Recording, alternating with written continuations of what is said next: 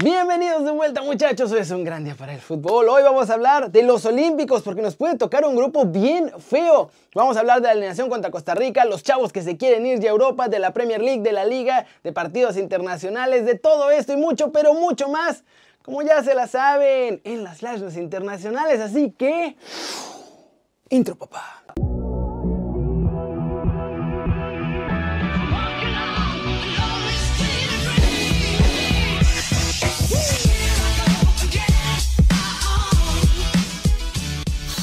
Arranquemos el video con la nota One Fútbol del día y es que Rogelio Funes Mori ya tiene fecha para ser seleccionado mexicano, así como lo oyen. Y es que muchachos, empezando abril termina el trámite de naturalización de Rogelio Funes Mori, por lo que recibirá su pasaporte mexicano a finales de ese mismo mes. El Tata Martino ya lo tiene listo en la cartera para que se sume a la selección mexicana. Esa, queridos amigos, es la realidad. Por eso no llamó a Ormeño, porque tiene lugar reservado para el argentino. Y bueno, como será en los últimos días de abril cuando reciba el pasaporte y pueda ser ya convocado, la primer convocatoria de Funes Mori será para los duelos de la Nations League que tendrá México y esa será la próxima fecha FIFA en el calendario que arranca el 4 de junio. Servirá de previo para la Copa Oro en CONCACAF y para el resto de torneos internacionales en el resto del mundo. ¿Cómo la ven? Ya para junio será mexicano y garantizado muchachos que va a jugar con el Tri. Y recuerden que si quieren saber todo de la selección pueden bajar la app de OneFootball. Es gratis, el link está aquí abajo. Bájenla, está muy buena. Siguiente muchachos, noticia. Ya estamos en Tokio y no solo eso, el Tri va a ser cabeza de serie en el Bombo 1. Y eso es bueno, pero puede ser medio malo también, ¿eh?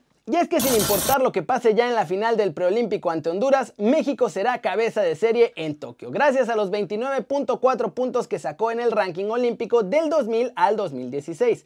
Eso significa que compartimos bombo con Japón, que es el anfitrión, Argentina y Brasil, que son los otros dos mejor colocados. El sorteo será el próximo 21 de abril y en él no podremos enfrentarnos contra rivales del área tampoco. Eso significa que vamos a tener, más bien que no vamos a tener de rivales, ni a Japón, ni a Argentina, ni a Brasil y tampoco a Honduras.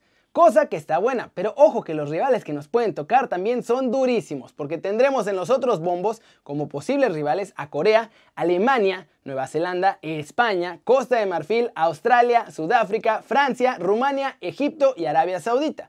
Por otro lado, como no puede haber dos equipos de la misma región, por lo menos no nos toca más que uno solo de la UEFA, donde el rival más débil es Rumania, aunque hay que tener cuidado también con los clasificados de la Federación Africana. Como la ven, por ahí nos puede tocar un grupo facilito con Rumania, Nueva Zelanda y Australia. Ya sé que son de donde mismo, pero Australia juega en la de Asia y no en la de Nueva Zelanda.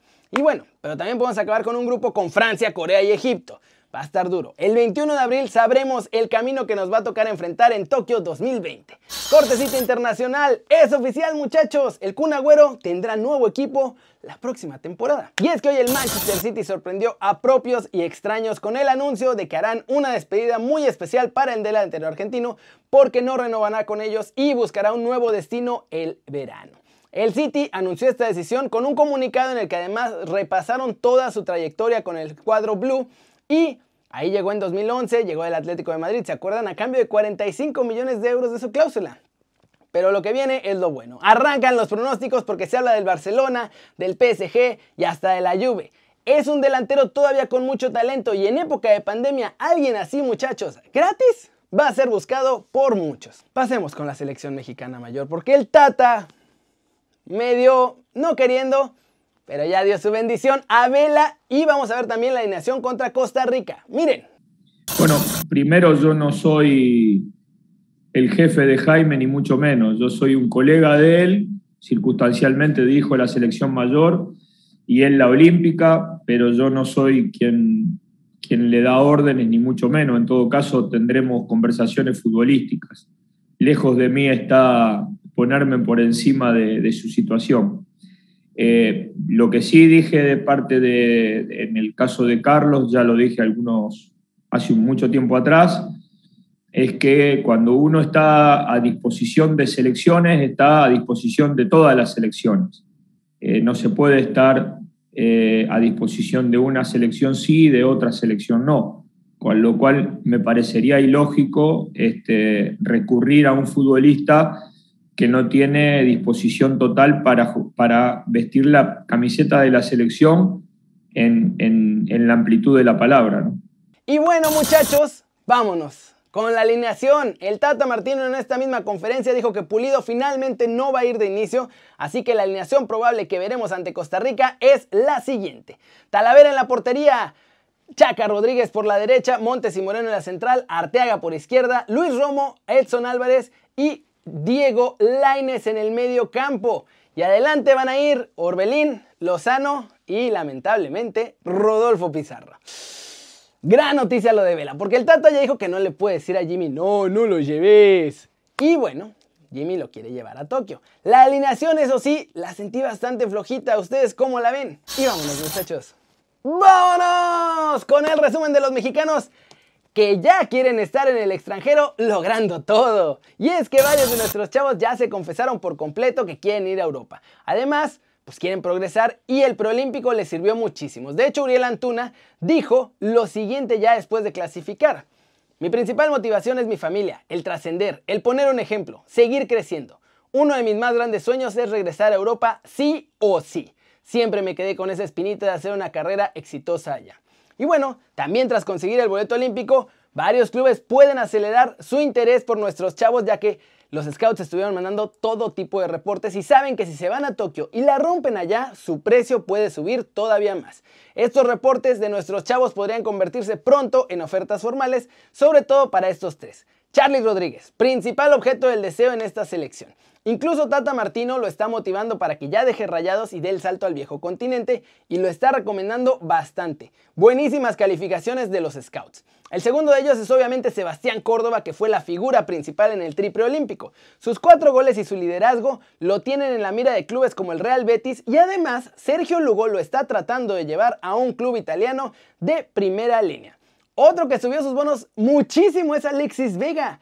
Ante los ojos de los scouts fue muy bueno y en los reportes destacaron que su actitud en entrenamientos y partidos ha evolucionado considerablemente. El único defecto realmente importante que todavía le encuentran es que le falta tener paciencia para elegir mejor en las jugadas finales. Y bueno, el otro que ya tiene un club italiano encima es Johan Vázquez y además su agente lo está recomendando ya en España en clubes como el Villarreal y Valencia y además con el PSB y con el Ajax. Pero Pumas lo quiere renovar ya. Ante esto, la oferta formal por él puede llegar mucho antes del verano para ya comprarlo.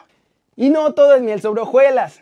A JJ Macías, por ejemplo, decepcionó y fue el principal en bajar sus bonos. Los scouts no dieron buenos reportes. Y a Mozo, pues también le pesó el olímpico porque los scouts dijeron que mm, está más o menos ahí. Y nuestro chavito tapado, ojo, es Santi Muñoz. Él ya tenía una oferta formal y en verano ahora sí no va a haber forma de mantenerlo en México. ¡Qué grande! Pero por ahí va la pregunta del día. ¿Ustedes quiénes creen que sí o sí se tienen que ir ya a Europa y quiénes creen que todavía no están listos? Flash News, Robert Lewandowski no jugará más las eliminatorias del Mundial de Qatar en esta fecha FIFA. El miércoles contra Inglaterra sufrió una lesión y se une a la baja de otros dos jugadores de la selección por el bicho. El goleador es duda además en la Bundesliga para enfrentar al Leipzig y al PSG en la Champions League. Gareth Bale quiere volver sí o sí al Real Madrid muchachos y cumplir su último año, cobrar todo lo que pueda cobrar, pero bueno, ahí en los merengues no lo quieren tener y pese a todo parece que no va a ser hasta después de la Euro cuando se va a tomar una decisión sobre su futuro. En Inglaterra ven más que posible que Martín Odegaard se quede ya definitivamente en la Premier League, aunque ojo, no aseguran que en el Arsenal porque el Real Madrid va a pedir nada más, así tranquilamente, una cifra superior a los 58 millones de euros que Arsenal no puede pagar, pero ojo, Chelsea y Liverpool están interesados. Muchos especulado también del futuro de Erling Haaland. El Manchester United es de los clubes que más van a insistir en hacerse por el noruego y le preguntaron a su papá al respecto. El papá de Haaland lo ve como una posibilidad real en los Red Devils. Pero ojo, que el diario Sport hoy reveló que el club que ahora preside Joan Laporta, el Barcelona, ya habló también con el noruego para decirle que es su prioridad número uno este verano y que incluso están dispuestos a vender hasta dos titulares si es necesario para juntar la lanita para ficharlo y tener una delantera espectacular con el Kun, Alan y Messi. Anda, ¿te imaginan ese nuevo tridente? Primero que convenzan a Messi.